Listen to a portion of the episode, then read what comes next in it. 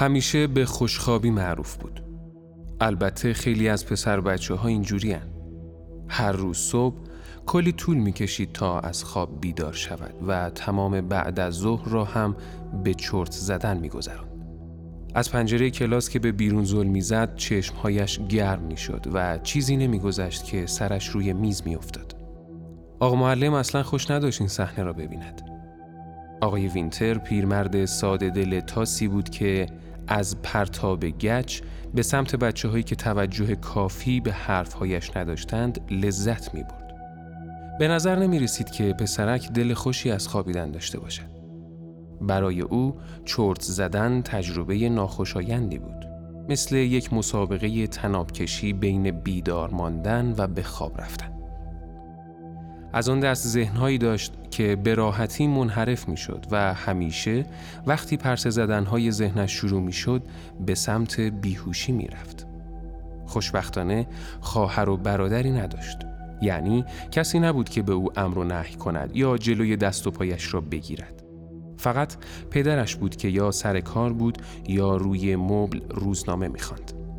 مادرش هم که دو دقیقه یک جا بند نمی‌شد. اولین نشانه های آن اتفاق غریب یک روز جمعه ظاهر شد.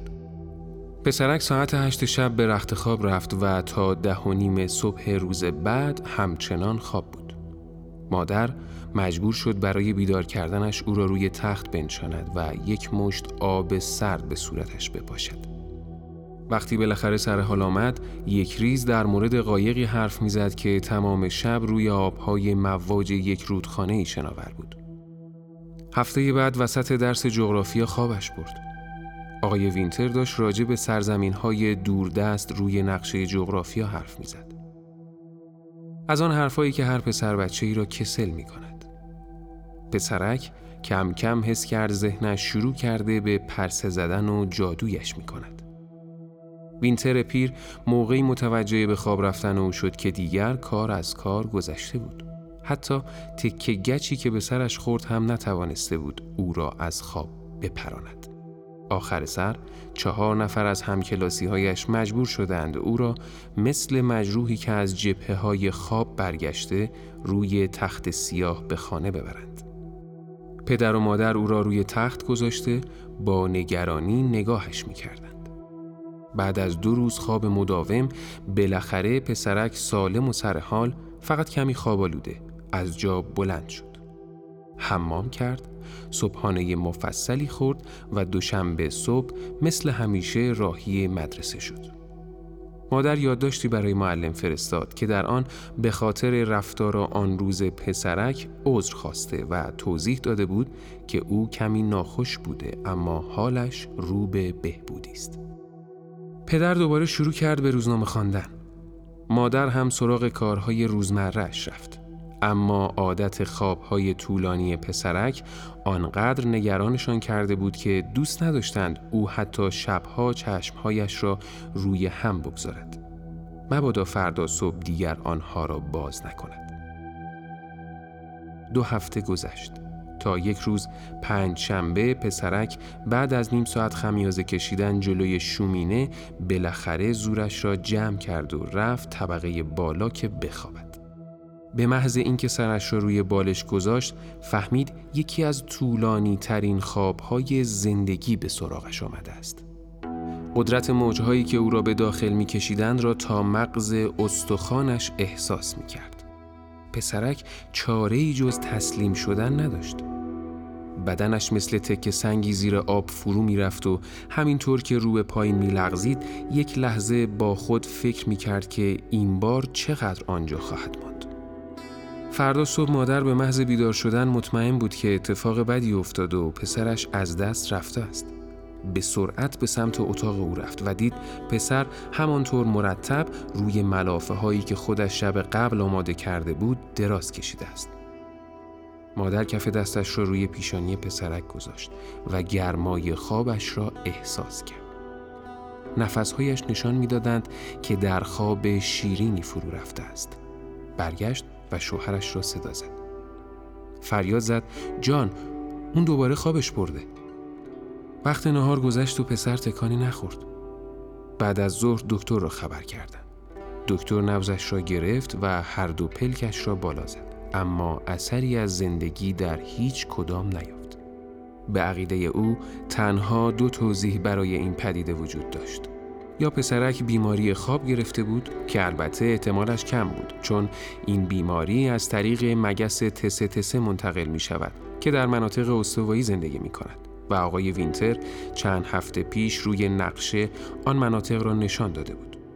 یا اینکه به خواب عمیقی فرو رفته که در هر دو صورت بهتر بود از او مراقبت کنند تا خواب سیر طبیعیش را طی کند.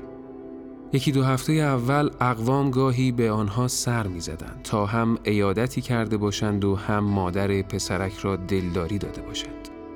همسایه ها هم بعضی وقتها در می زدند تا بپرسند خبری شده است یا نه. هر دوشنبه هم بازرسی از مدرسه می آمد تا مطمئن شود شاگرد غایب به جای حبس بودن در مدرسه و خیره شدن به پنجره کلاس و گچ خوردن از آقای وینتر مشغول ولگشتن و خوشگذرانی نباشد. بعد از یک ماه پدر و مادر پسرک کم کم فهمیدن که این بار ماجرا جدی است و تصمیم گرفتند برنامه روزانه‌ای برای فرزندشان ترتیب دهند. صبحها بدنش را به سمت چپ و عصرها به سمت راست برمیگرداندند. دو بار در هفته ملافه هایش را عوض می کردند و لباس خواب پسرک را می شستند و عصرها نیز پنجره را باز می کردند تا هوای تازه وارد اتاق شود. گاهی هم او را می تا بدنش را بشویند و کمی سوپ به او بخورانند. تقریبا همه کارهایش را برایش انجام می‌دادند که البته ما در اینجا برای حفظ نزاکت از ذکر همه آنها خودداری می‌کنیم. مادر و پدر حواسشان بود که همیشه یکی از آنها دم دست باشد برای وقتی که پسرک بیدار می شود و صدایشان می کند. غروب هم کنار تخت پسر می نشستند و مثل یک خانواده معمولی صحبت می کردند.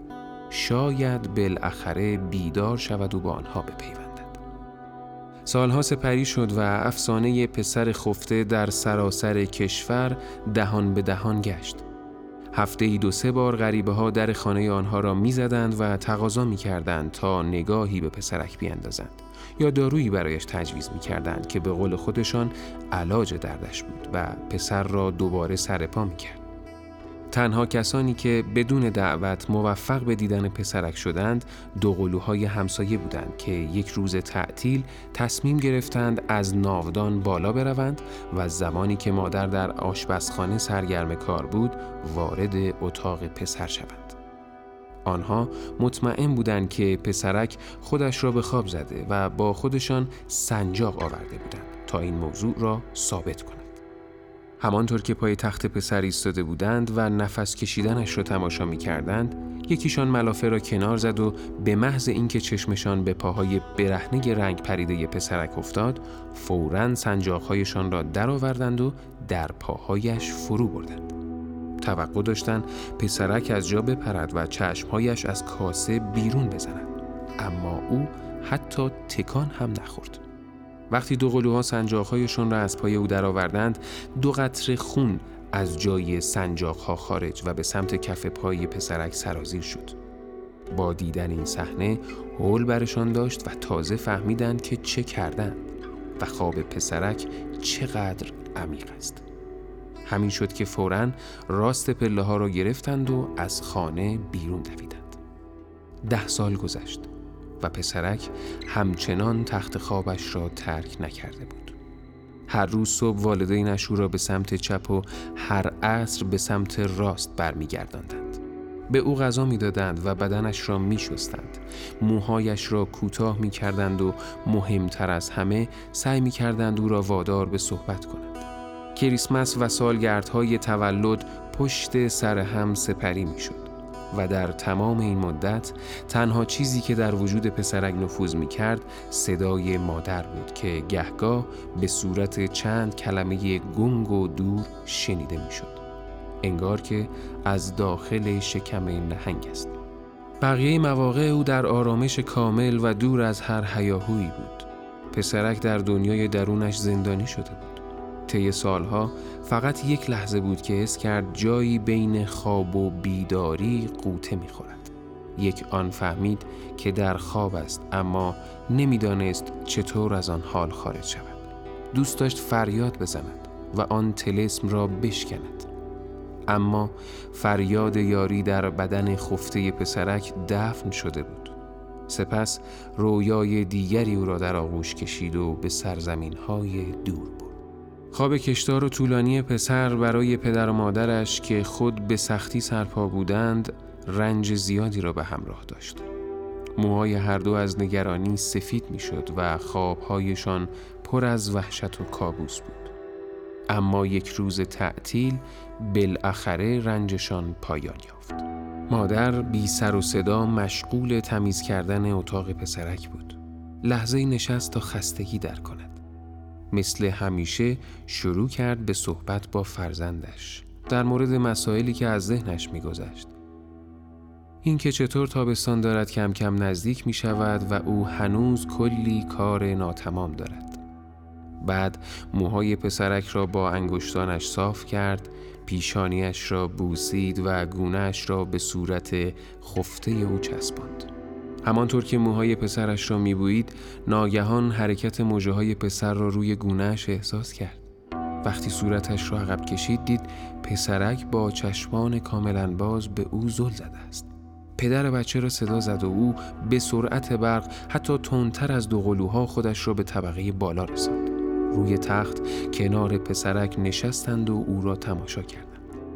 پسر با چشمان گرد دوروبرش را طوری برانداز می کرد که انگار همین حالا امواج او را به ساحلی ناشناخته آوردند. مدتی طول کشید تا پسر بتواند خودش را جمع جور کند و اولین کلمه ها را به زبان بیاورد. دهانش را باز کرد اما گلویش خشک خشک بود با صدای خفته گفت من خواب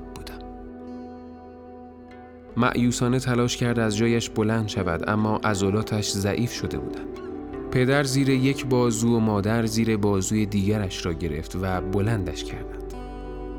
همانطور که لنگ لنگان حرکت می کرد احساس بسیار عجیبی به او دست داد. یا والدینش آب رفته بودند یا او قد کشیده بود.